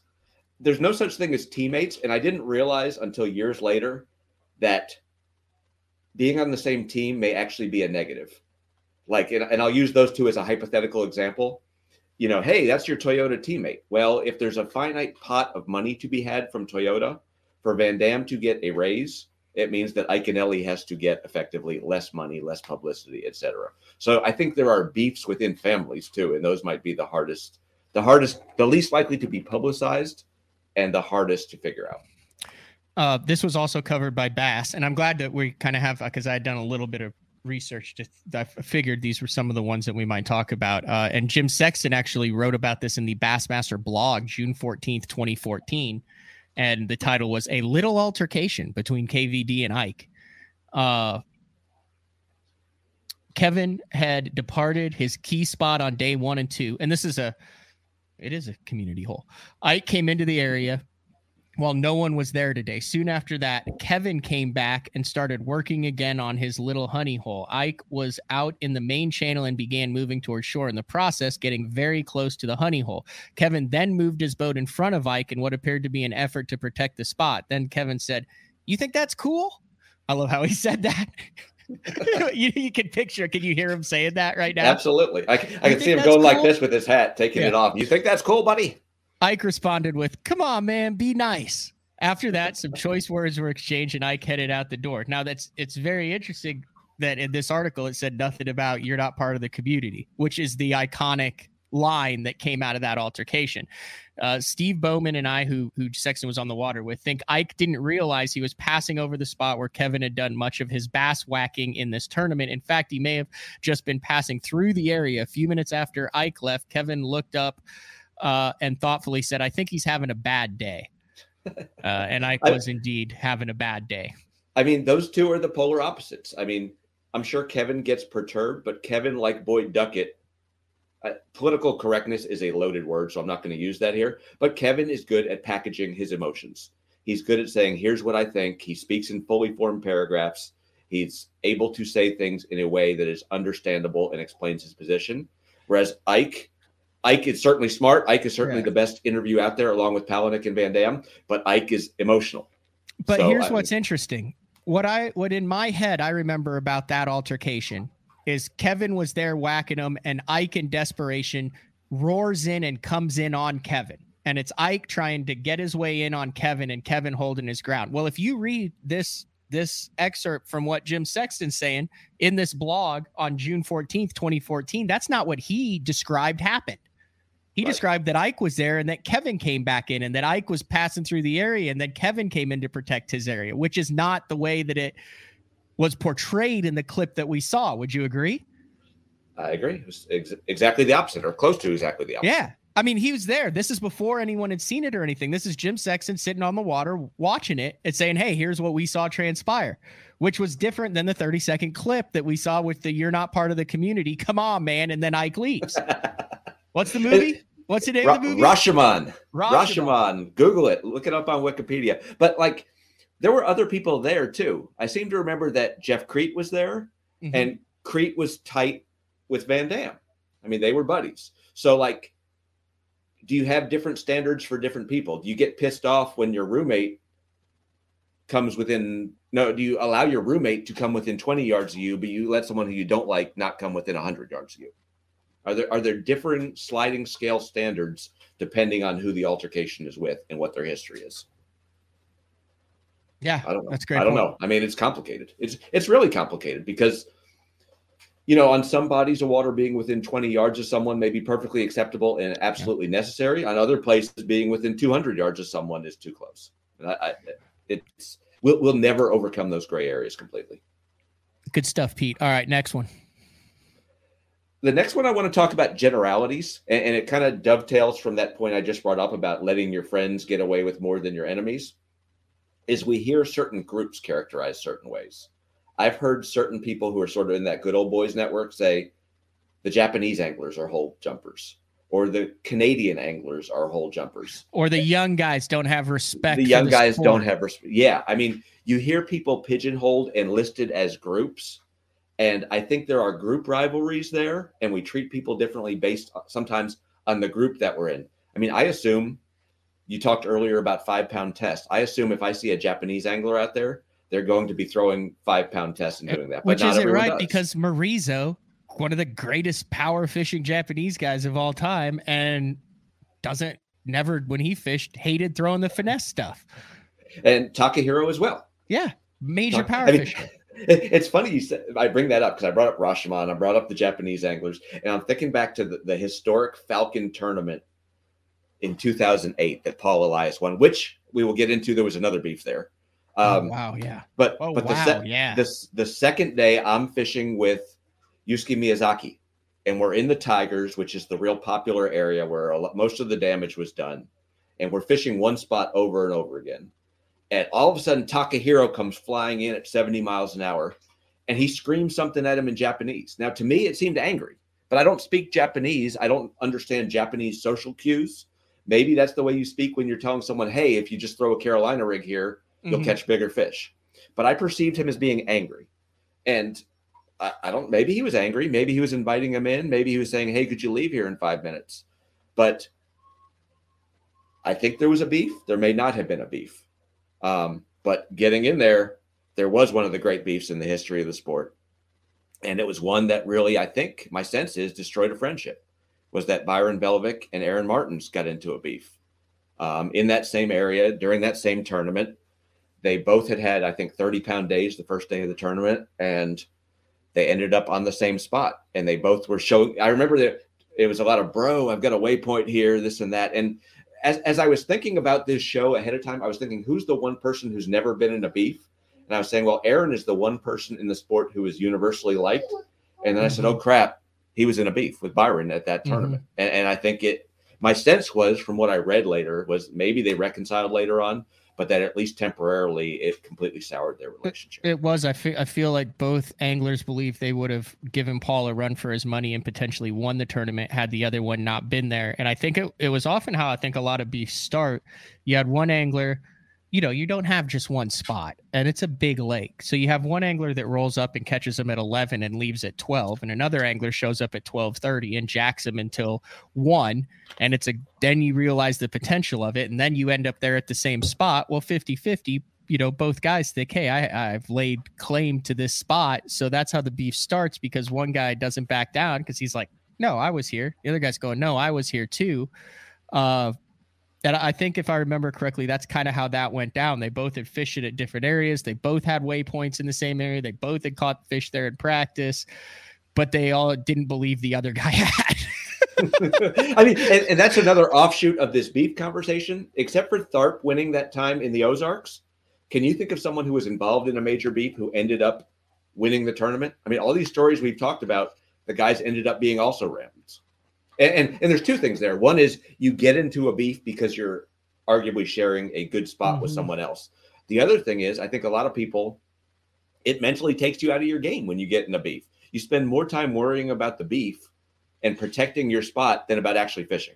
Yeah, no, that's a good point. Um, I was trying to think. It takes a specific tournament too, especially a spot tournament uh, like a Kentucky Lake or a ledge tournament or other. I remember kind of a, an organizational beef along that lines. Remember when a bunch of, uh, not a bunch, several FLW tour anglers, I think there was an invitational on Kentucky Lake that practice started the third yep. or fourth day of the Elite Series event. And there was some friction that was created because the FLW anglers were simply going around and there were photos of them waypointing where the Elite Series anglers were fishing in the tournament, and several FLW anglers got disqualified for that. Or they had to fish in Barkley, I believe. They could only fish in Barkley in the tournament or something like that to where they were What rule did they break? I I don't know. I think it was maybe a sportsmanship rule or something. Because I remember, I'm thinking this might have been the same tournament. It was 2009. It was the one that Bobby Yes. Lane won on the bass Yes. side. on the shell And- bed. And I remember being out there in the boat blogging for bass, and I guess it wasn't against the FLW rules at the time that you could troll. And I remember in practice, in practice, not in the tournament, I remember seeing several guys trolling down the ledges, and they would just hit a, a, a waypoint when they would hit a shell, a piece of shell, or when they would catch a fish, and, and thinking that was bizarre. But I don't remember the second part of that.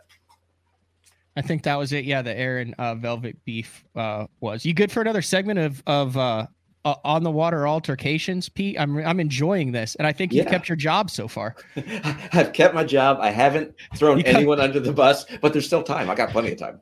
All right, BTL on a Monday with P. Robbins talking bass fishing altercations. We'll be back right after this. Great thing about the new Sensation soft plastics from Big Bite Baits, heavily scented, super soft, buoyant, comes in seven great new shapes. I've got a couple of them of my signature series, the cliffhanger worm and the ramtail craw. Great for a flipping jig, football jig, swim jig, all that. Several other great shapes. Really excited about it. We've worked over the last year, catches fish all over the country, and I think it's gonna catch fish for people everywhere you try it. The Spro Little John crankbait has been around for almost 15 years and it is one of my go-to crankbaits whenever I need a fish in the boat. So you can never have enough new colors. That's why Spro is coming out with a handful of new colors, including Pearl Shad, which has this bleached out white look, but it's got this pearlescent, really, really pretty. We've got Copper Shad, which looks amazing in the water. It's got that purple flake on the back, really, really pops in the water. And then if you want some real pop, we've got Sparkle Shad, nothing but sparkles all over this thing. And then last but not least, we've got the matte sexy shad, just a really different looking color for a crankbait. So you want to give them a little different look. That matte sexy shad is definitely the one to go with. All these colors are available in the original Little John and the MD. Are you looking to install your own fishing electronics? The solution is the Bass Tank Power Harness. It takes the guesswork out of installation. No more voltage issues or interference. Designed by an engineer so that you can get professional results right there in your own garage. Installation done right with the help of the Bass Tank Power Harness. You can feel confident knowing that your installation was done right. The Bass Tank Power Harness. Give us a call or order yours today at thebasstank.com. Get the best patterns backed by tournament data. Start by finding the best 10% of your lake. Know exactly what to look for and what to throw. After that, just put them in the boat. Try the Deep Dive app today. Get that beast right there. Have you considered purchasing new electronics for your rig? The type of mounts you choose to protect your investment should be part of the decision making process. No matter if you prefer one, two, or three graphs up front, Beatdown Outdoors has a solution for you. Adjustable, versatile, rigid, and made in the USA. What's your ultimate electronic setup? Check out the full selection of Beatdown Outdoors products by visiting beatdownoutdoors.com. Having confidence in your tackle while on the water is one of the main things to success, in my opinion. In the last couple years with Denali, I've had just that. From anything from spinning rods, casting rods, tungsten products, even now to casting and spinning reels, I have the confidence to go out there and get the job done and know that all my equipment is going to handle it and do it just the way I want it. The thing about Denali is you've got great quality products at a great price point, so make sure you check them out. Welcome back, BTL.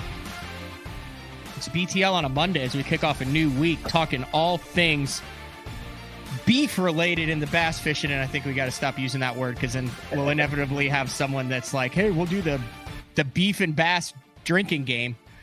Like they did that when we had Biffle on, not this time, but the time before. And I did a whole show on bush flipping with Tommy Biffle, and people were like, drink every time he says bush, which it got just absolutely ridiculous.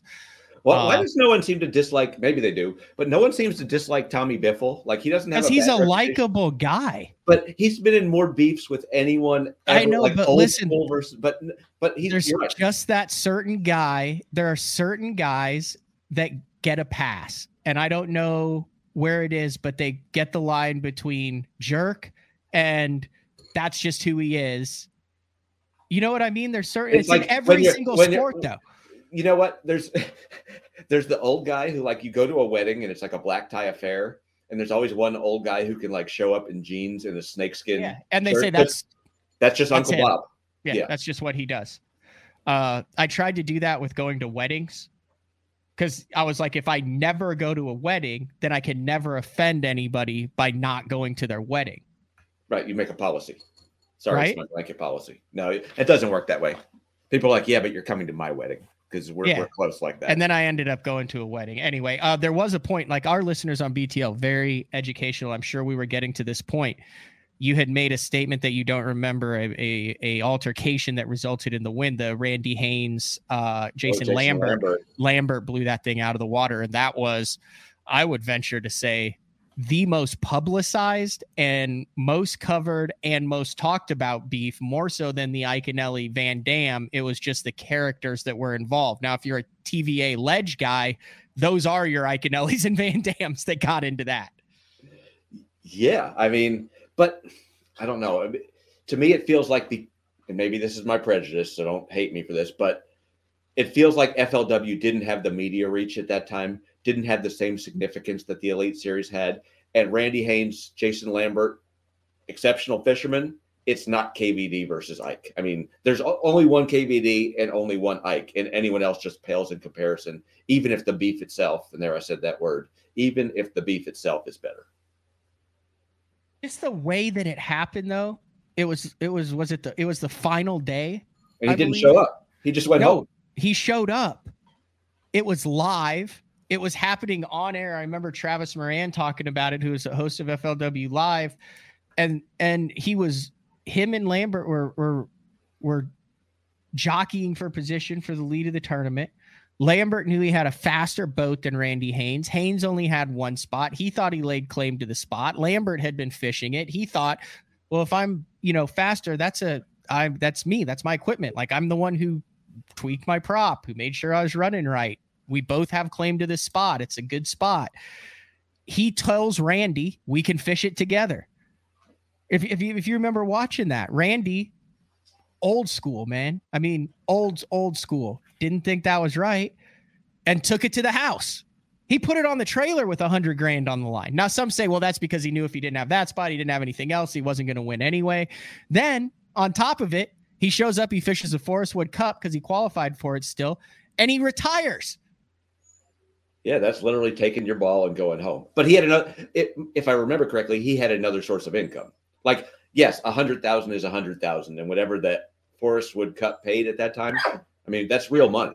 But still, if you have another source of income, it's walking away, but it's not quite walking away. Like, it, if you're some dude who's eighty thousand dollars in debt. May 19th, 2008, Bass Fan. With the day three field reduced to 30 competitors, the duo staged a boat race to the spot upon takeoff. Lambert arrived first, just seconds ahead of Haynes, and they began fishing virtually shoulder to shoulder. FLW live video showed that Haynes became frustrated with the close quarter situation, eventually telling Lambert he could have the spot to himself. Quote, I'm taking it to the house, he said. I've got work to do. Haynes owns and operates a hardwood floor installation company. There were no harsh words exchanged between the anglers. The video snippets were broadcast on FLW Live. Lambert can be heard suggesting that they share the locale, which demands a specific bait presentation from a precise angle, but Haynes opted to depart and head to launch. Reached by phone an hour later en route to his home, Haynes said the scenario from him, his perspective was an ethical issue. It's more of a sportsmanship deal than anything else, he said. I'm kind of old school and I fish because I love it, but I don't want to fish like that. It's just where the sport is now. I was the leader and I'd pretty much sat on that spot for two days with nobody around me. He beats me there today because he's got a faster boat. If that's the way it's going to be, I've got other things to do. I'd rather see my kids and do hardwood floors. Bam. Now, I mean, some people have suggested as we go through this, a lot of these beefs have happened either on TVA ledge tournaments or in Florida, right? Some people have suggested, well, we could get rid of this problem by not having spawning tournaments in Florida or ledge tournaments on the TVA. That's No. so I, I, I I mean, I don't think you would get rid of the problem because it's going to happen wherever you go. I also don't know that you want to get rid of the problem. I mean, no. that that's what those are the issues that real sports have to figure out is how do we deal with these sort of knotty issues if you just had a playing field where you could go wherever you want throw whatever you want fish whatever way you wanted it makes it a lot less interesting having to play play defense or at least figure out what other people are going to do All right, maybe a little bit out of line with the Haynes Lambert beef as far as chronological order, where just I saw that comment during the commercial break. But where did you want to pick back up? Uh, here's where I want to pick back up, and I'm glad you talked about a TVA, like because I have a memory, and I don't know if this is true, but it makes for a good story if it's true. Even if it's not true, it makes for a good story. When Jeremy Starks won at Wheeler, and if you remember, it came down to a two-man horse race between him and Van Dam. Mm-hmm. I have a memory of Jeremy Starks on one of the days wearing a T-shirt that said Kevin Van Who. No, I Eh. think he said it on stage. Did Oh, he he have said- the shirt? I think he don't said. remember. I think he took the lead and said Kevin Who on stage, and then was like, afterwards was like, oh, maybe shouldn't have done that. But if you do that, you better win. Here's Yeah. you, you, it's the it's a line from the wire. You come at the king, you best not miss. And he came at the king, and he won. I mean, Yeah. it may not have been wise, but to me, I mean, that's that's legendary stuff to say. I like you know, that. it, it's Joe Namath type stuff. We're gonna win. Here's how we're gonna win. Here's how much we're gonna win by. yeah. No, I like that one. Of course, you know Van Dam's still out here, and Jeremy Starks is not. But but he had his moment in the sun. That's all you He's can. got. Doesn't he have sport. multiple Elite Series wins? Yeah, he won there, and he won at Amistad. Douglas. Douglas. Douglas in, on in, the Douglas? in the strolling tournament he won, I think. Yeah. With Britt Myers leading, and then he went on to win. I think that was it. That was the one where uh, Jo has the photo of Britt Myers hovering above his boat as he runs up after idling. I think. But remember that? Didn't Britt Myers have like a like a three tournament string where he just went unconscious? Yeah, and Britt Britt will never get in the beef because he's one of the nicest guys around too. Yeah, yeah. All right, next beef. I've I've remembering all sorts of beefs now that actually were fairly public. Well, you, you feed one to me because I'm running low. All right. Um the Gerald Swindle Randy Howell Bassmaster Classic DQ. See, that's not a beef, but again, that's one of the greatest lines of all time because I don't think it was a beef. It, for those of you who don't remember, it was at Lay Lake or Logan Martin, one of those Alabama lakes, Mhm. a- and Swindle's midday running up to a spot.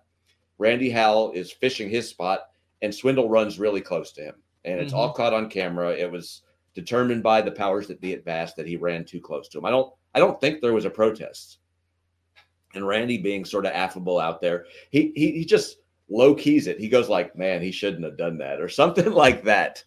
A- And, Swindle, to his credit, got up there and owned it. He got up on stage, and if I remember, he was quite tearful. Probably tearful because he lost a chance to win a Yeah. winnable classic, and also because he made a huge mistake.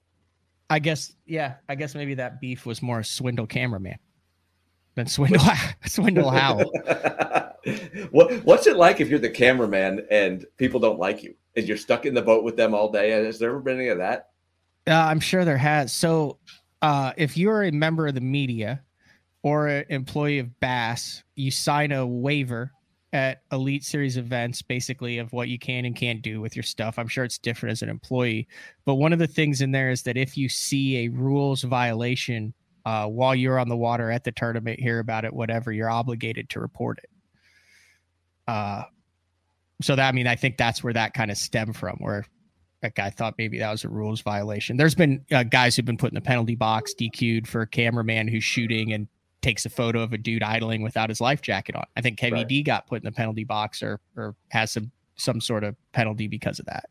Oh, I got a good beef coming out of that. Is um, Fort Madison, Iowa. Do you remember there was an Elite Series tournament there? Yeah, and yeah. several several marshals got ejected.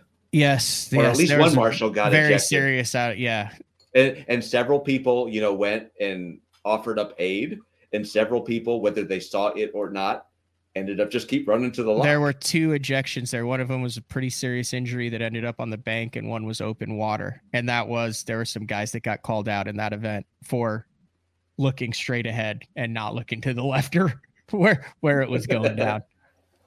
Yeah. Uh, uh, people in the comments brought up a little bit of Drew Benton and Scott Martin. So what what do you deem the difference between like a a actual altercation fight on the water and obviously we haven't talked about the biggest one william knight yeah we'll talk about it i think we'll close it with that one um, and just a discussion on the water from two different viewpoints because the drew benton scott martin one i feel like was just a spur of the moment discussion thing i wouldn't call that a, a beef per se I, I don't call it a beef unless it has longer lasting ramifications. If it's something that happens on the water and you Mhm. leave it on the water, and maybe you you're wary of the guy or you dislike him a little bit, that's one thing. But when it ruins a friendship or people are talking about it 10 years later, or there's clearly animosity that that lasts beyond that particular moment, that's a beef. so That- like that's an easier discussion than is bass fishing a sport or is it not a sport? Oh, 100%. So if Jacob Wheeler says that the one guy he wants to beat on the show here is Brent Ehrler and says, I don't get along with Brent Ehrler. And then Brent Ehrler takes said clip and puts it on his social media of Jacob Wheeler saying that about him. Is it fair to say that there is a Brent Ehrler Jacob Wheeler beef? That's a beef, I think. Because that's off the water. That's not a on the water instance where you talk about it, it may be showed live, and then you're cool after. No, or you know, beyond that sort of institutionalized, Yeah. memorialized beef, there's also if it results in police activity or or something or, or something with you know a personal injury or damage to your gear, anything Yeah. like that. To me, that's a real beef. Like if you have a record because of it or you have a mugshot because of it, that's a real beef. Yeah, I mean, obviously the big one is the the battle in the lock.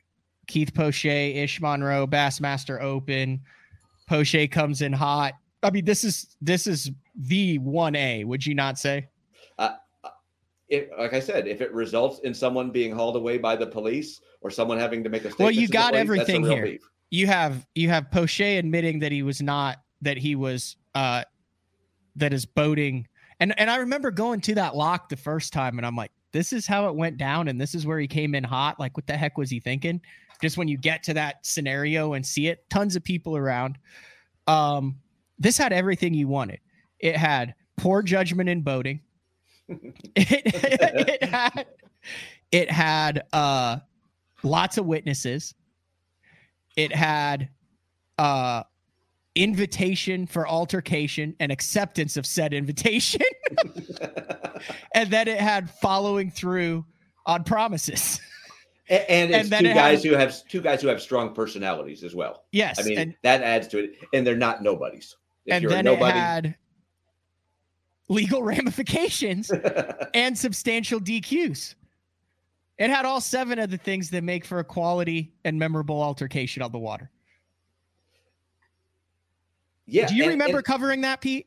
I wasn't there, but I remember thinking about it and writing about it. The hard part of being a writer in this sport is, especially in the age of social media and Bass Boat Central and all of that. By the time something like the walleye cheater scandal happens or the Ish Poche thing happens, a lot has been written about it. It's hard to have a new take on it, and, and everyone's sort of viewpoints come out. And I don't really want to, in my spare time, write something that's not going to be distinctively me.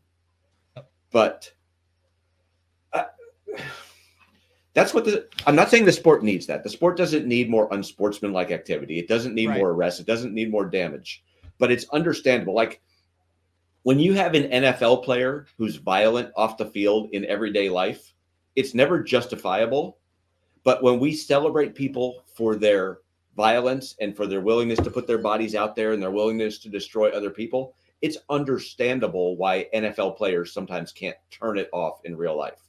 And we celebrate the guys who jump over beaver huts and race into the lock at the last second and barely make it in and tune their props so they're faster than the next guy's prop. So it's understandable when someone is mad that they didn't make it into the lock or that the other guy made it in and they don't think he's worthy of it. I mean, Mm-hmm. these are people are competing for a lot of money and they're competing for more than that. They're competing because they really want to be the best at something that's important to them. So for these altercations to arise and for them to result in legal actions potentially is not it's understandable. This was 2015. Uh, this is the Ish and and uh, Keith Poche.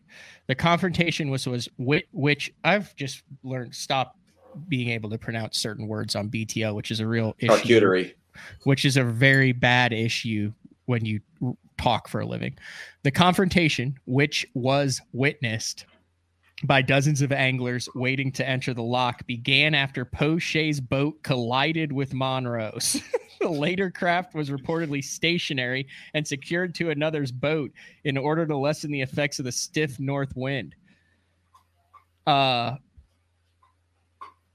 then I guess there was a a altercation. Monroe attempted to board Poche's boat after the two got into a heated verbal confrontation outside of the lock on the south end, providing passage to Lake Kissimmee. They immediately made physical contact, which resulted in Monroe entering the water and Poche losing his balance and falling backwards onto another competitor's boat with the lower half of his body becoming submerged. But think about how that was phrased. What did you say? They immediately made contact. Yes, they immediately made contact. This that's is the a most- John Johnson article, January 16th, 2015 on And, Bass Fan. and- and John Johnson is more of a journalist than I will ever be, and he's very careful. He has reason to be careful when it comes to making statements. But they made contact is a very purposefully passive sentence. Think about it if it had been written, you know, Ish's fist made contact with Poche's face, or Poche leaned his shoulder into Ish. It totally changes the tenor of the article, right? Yeah. This is interesting. What's the name of that uh, movie, Pete? Rashomon. Ish said, I have my story, he has his, and everybody has their own story. Yeah, if there were blows thrown, it would have been a different ball game, but there wasn't. This is not that serious, folks. So Until you have a mugshot taken.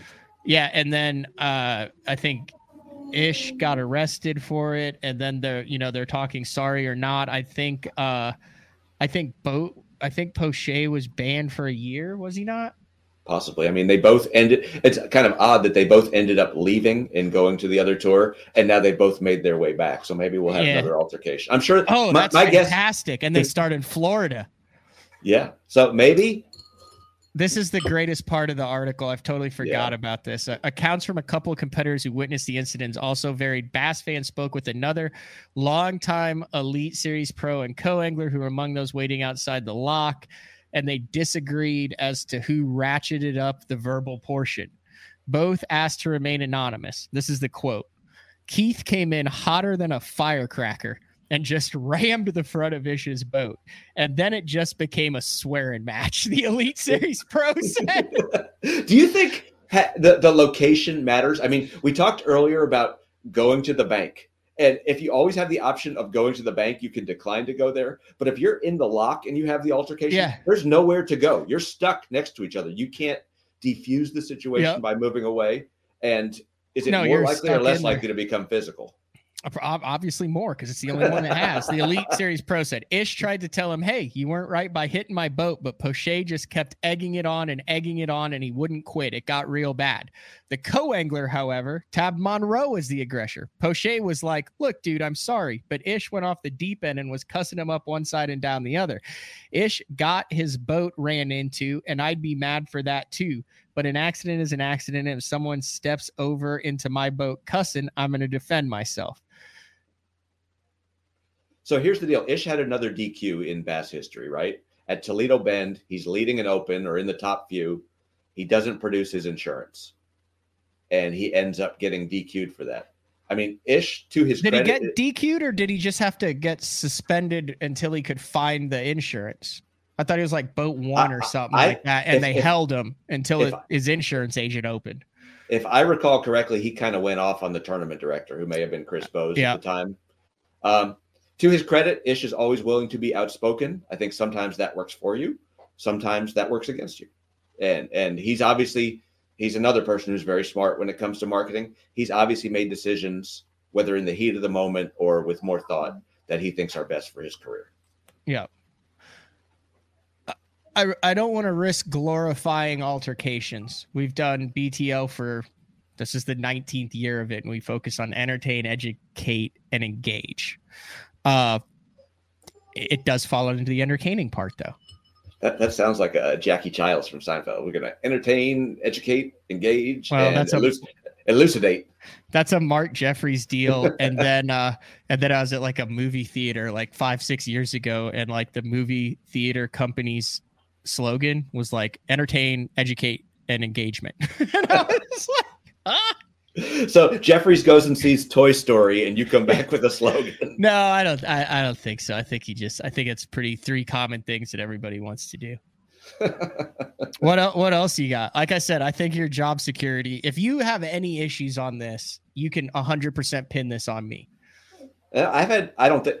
Well, I'll never be surprised at how thin-skinned people in the fishing industry are. But you know, one thing we didn't get into, and this is probably something for a future show for you, but media beefs. I mean, I think there are podcasters who may not like you. There are other writers who I know don't like me. There are fishermen who I know don't like me. There, I think there was probably some Bass fan, Bass Zone rivalry back in the day. At I one mean, point in time, I will say this live on air. I think I might and Jeffries have talked about it, and they they're they're chill now. I, am not even sure where uh where John Storm is. He's right skiing, now skiing in Buffalo, I think.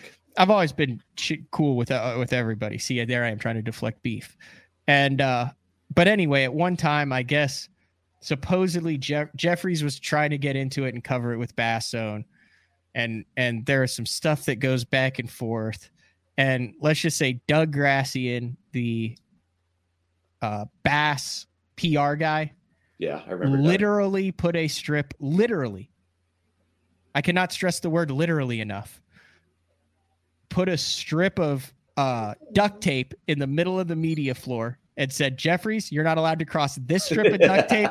John Storm, you stay on this side of the duct tape, and you're not allowed to speak to each other. Well, and if, was... if, if any of you cross it, you're out.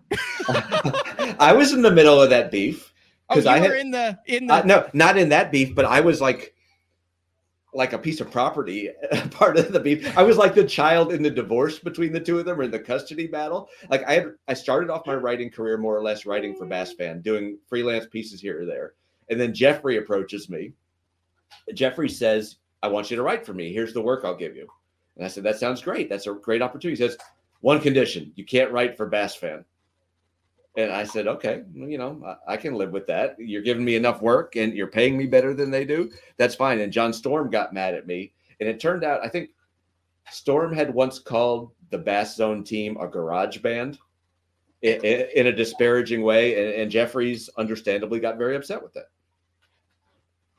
Which at the time, the, the studio wasn't a garage. No, it was it was finished out. I mean, it was a full on studio in there, but no, that that those that was yeah, that was good times. But it motivated. It was motivational.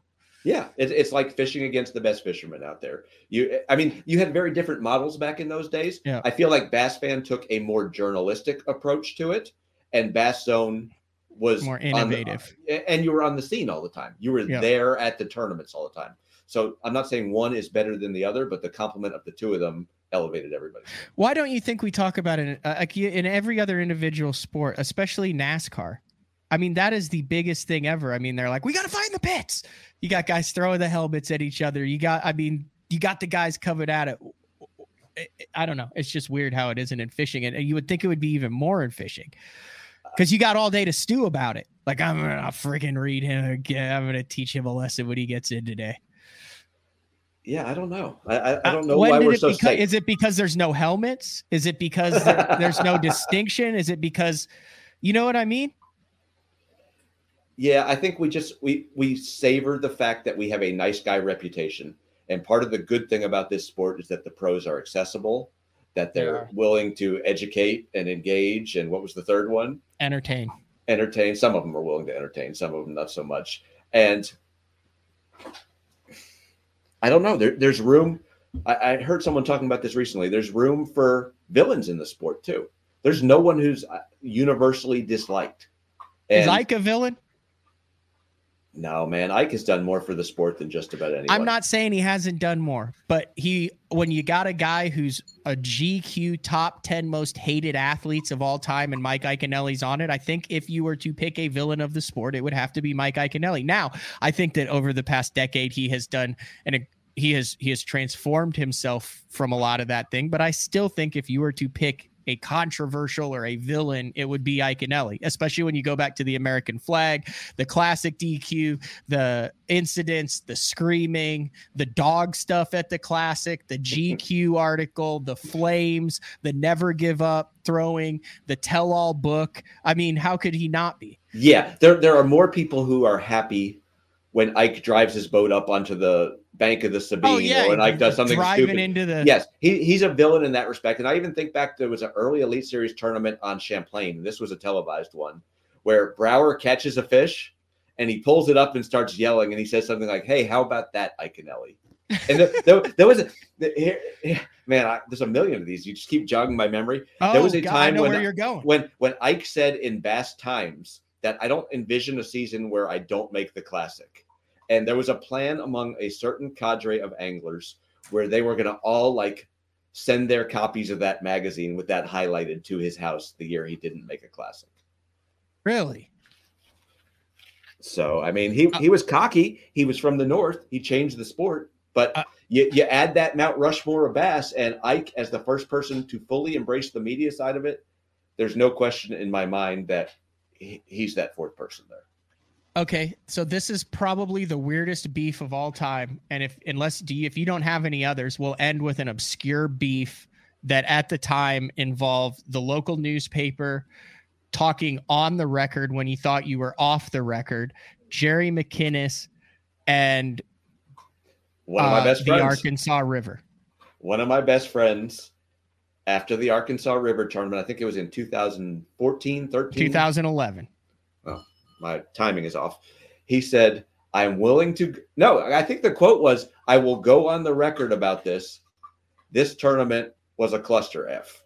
Yes. Is that the beef you're thinking of? Yes. Not but that wasn't the beef. It was the beef within the beef. The tournament was a beef itself. 110 degrees, Oh, it horrible was J- fishing.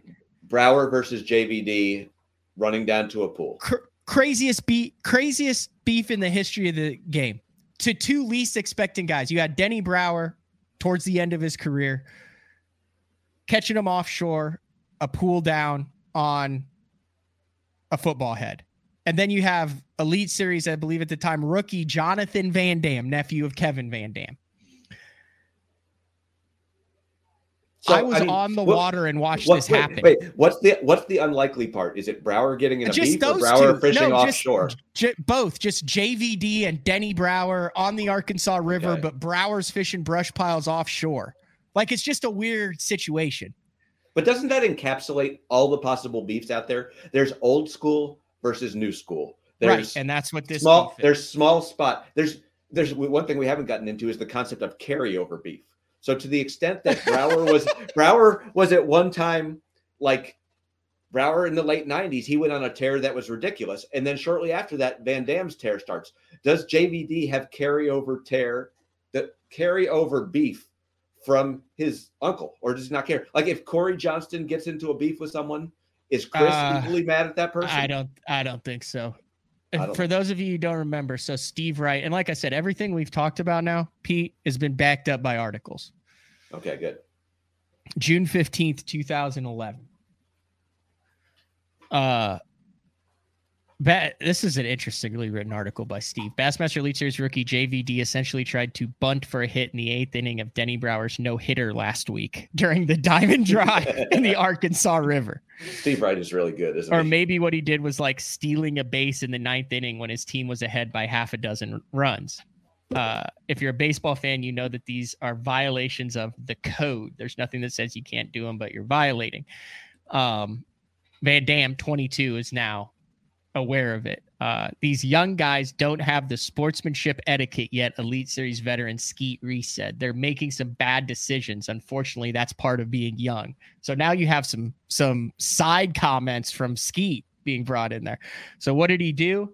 He did nothing other than go back to a spot in Pine Bluff Harbor, to fish an area he'd found in practice. It was also the same place where he had lost two good fish during Thursday.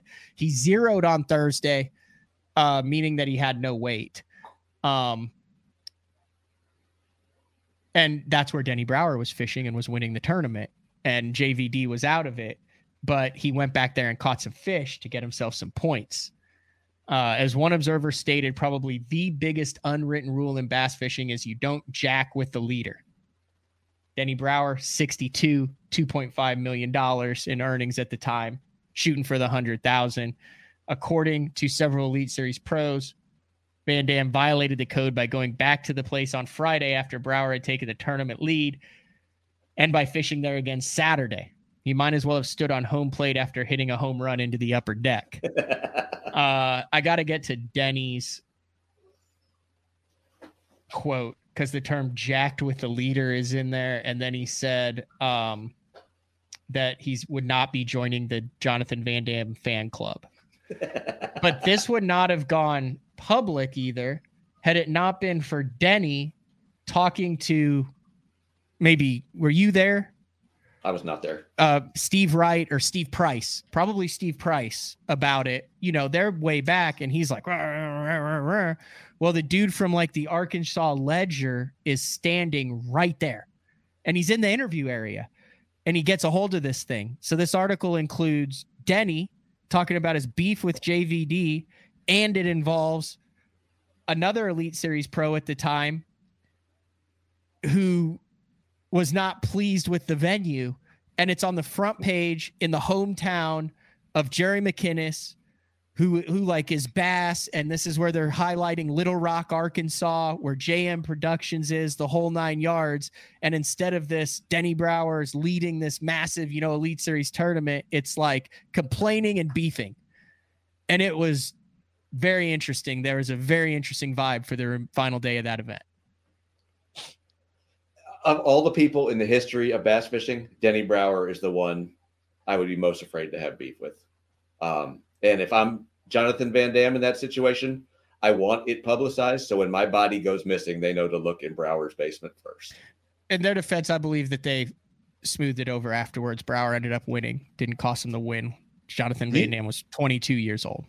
Do you think if his name had been Jonathan Smith instead of Jonathan Van Dam, it would have gotten the same publicity?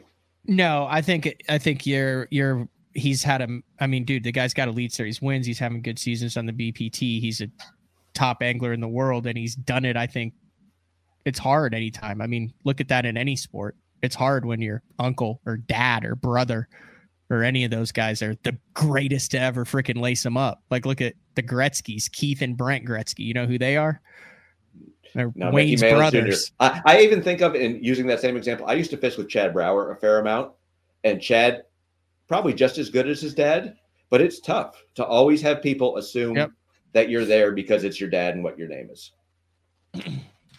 Hundred percent. Man, I like talking about this stuff. What else you got? Because I got more. I got grants. I got schedules. I got more. I mean, not as exciting I- I- as I- you know, people.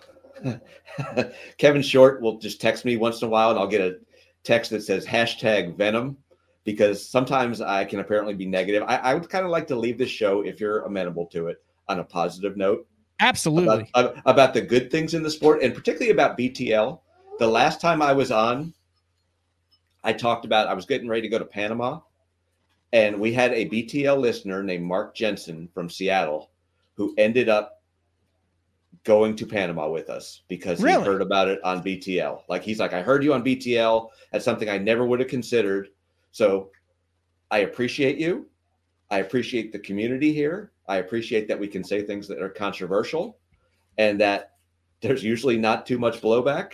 Um, this sport is getting better all the time. I mean, a, a lot of times we focus on the negatives, on the fact there are too many tours out there, there are too many personalities out there.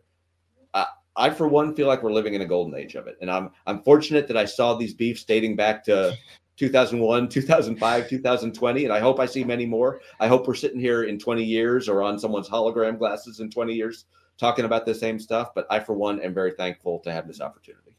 Heck yeah. And I'm thankful to have the BTL listeners. I mean, it Yeah. is. It's it's absolutely insane. Uh, but I mean, it's something you can't. you have to develop over two decades. You, know have to I be there. You have to. I mean, the the Bass Zone motto was all about being there, but Yeah. right? It's it's all about being It, there. it started out as the net effect on bass fishing, and then it went to it's all about being there, and then it went to it's all about being live, and then it somehow digressed to BTL coming at you. but but but it, it is all about being there. Like you have to put in your time to earn it in this sport. Like your ability to have beef with someone depends largely on the fact that you've earned the right to be there. And and I get what they're saying about these young guys. If you've earned the right to fish the Elite Series or the BP Tour, more power to you. But a Tommy Biffle or a Denny Brauer, they get sort of a little extra leeway in my mind. Mhm. A- And you do too, because you've been doing this since you were like 12 years old, out and casting kids, out chasing the Elite Series around.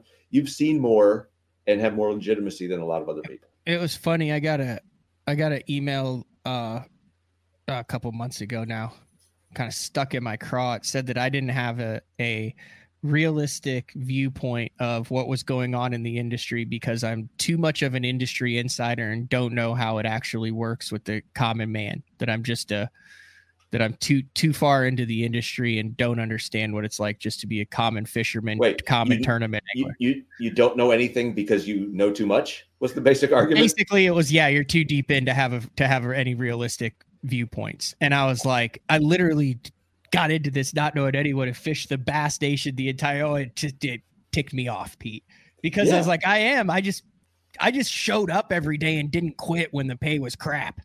With Jeffries, like I just continued to show up, like just just eating the sandwich every uh, day. yeah, I, I, I wrote a lot of I I wrote a lot of articles back in the day that paid me fifty or seventy five dollars, or in some Yeah. lame cases, nothing at all. And it was dumb on my part, but I'm glad I did them. Like all those thousand steps along the way to contribute to what I have now. I mean, I went to every single Elite Series event and was never, ever, ever covered for food. I- Jeffries would pay for the room. Everything else was on my own. And never, no, no day rate, nothing. Like I would lose, I would break even every single time I was on the road for 10 years. Well, now like all those pros, you're making millions of dollars. Oh, tens of millions. Come on, Pete. Would you trade it though for anything? Like you could have been a corporate dude reading TPS reports for years and made a lot more money. And when you're on your deathbed, when you're 70, 80, 90, whatever it is, you're going to have memories of the crazy stuff you saw of of Jeremy Stark saying Kevin Van Who and stuff like Yeah. that. Like to me, I- that's I, worth don't know. all. I think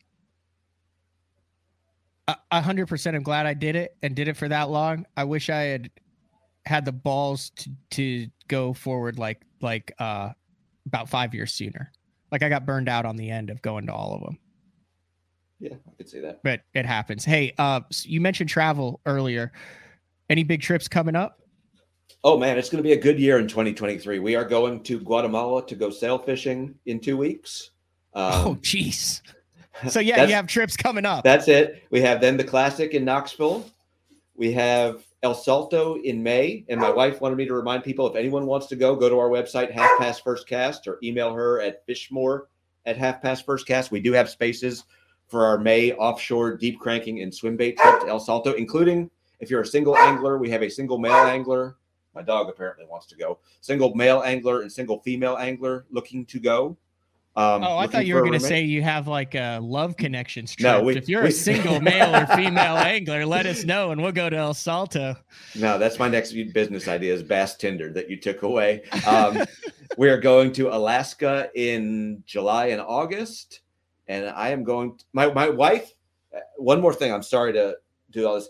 Chad Morgenthaler, who I believe you're having on later this week, now has his Future Cast Academy with Dave Mansue and Brian Snowden. My wife is doing a ladies trip there in April. Any ladies or parent child, father son, father That'll daughter who would like to go, awesome trip, easy to get to, inexpensive. Um, I would just encourage people to travel. Go to our website. The sign fell down apparently. Halfpastfirstcast.com. Um, email me. I like to talk about travel. I, we have on our trips a no politics, no BS rule. When we're there, we're there not to have beefs. We're there to catch a lot of fish. Heck yeah, that's awesome. And then still writing for all of the same places. Outdoor life, Field and Stream, some for Meat Eater, a lot of advertorial work, Bassmaster, obviously. And Half Past First Cast is our website. I encourage people to go there. Let me know what you want to write about. That's a place where I can write with no advertising concerns, no beef concerns. I can write about what mm-hmm. I want to write about anytime we want to write about it.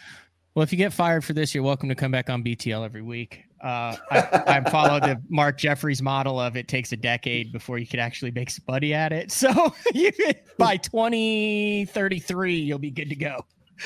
well, I I am four years and 14 days away from my minimum retirement age. I don't know if I'll be able oh, to retire at that point. But yeah, that's like when you first start at jobs, you meet the old guy who's like, I'm going to retire in 26 days. And I've become that old guy. But my, our goal is we're going to buy an RV. We're going to travel with the Elite Series. We are going to travel overseas as much as we can and just fish as much as that's we can. That's fantastic. So, so, that's the goal. That's I would be remiss if I did not mention this during the show today. If you were brought up in any of the beefs and you are an angler who was mentioned today and the it was not portrayed the way you thought, you are more than welcome to jump on BTL and say how it actually went down. Shoot me a text, shoot me an email. The goal here wasn't to throw anybody under the bus, it was to just richen the history of tournament bass fishing with some memorable moments from the past 20 or 30 years of fishing and hopefully we uh, we accomplished that and everybody had a good time. It wasn't intended at all to uh, to screw anyone over. Two, two things about that. One is if you were in a beef it means you were probably doing something right even if you were in the gray area ethically you were probably in position to win or to do really well in a tournament. And two is if you were in a beef, whether right or wrong, you made the sport better. You're like the bad boy Pistons. You're like Christian Laettner. You're like Rickey Henderson bragging about himself in the third person. This sport needs more of that, in my opinion. I appreciate you having me on, Matt. Heck yeah. Thanks, Pete. Come on, come back in what is it, February? Come back in May. We'll be able to talk about what's going on on the Elite Series at that time, and it'll be like almost half over. Awesome. Except for the week that I'm at El Salto, I will be around in May.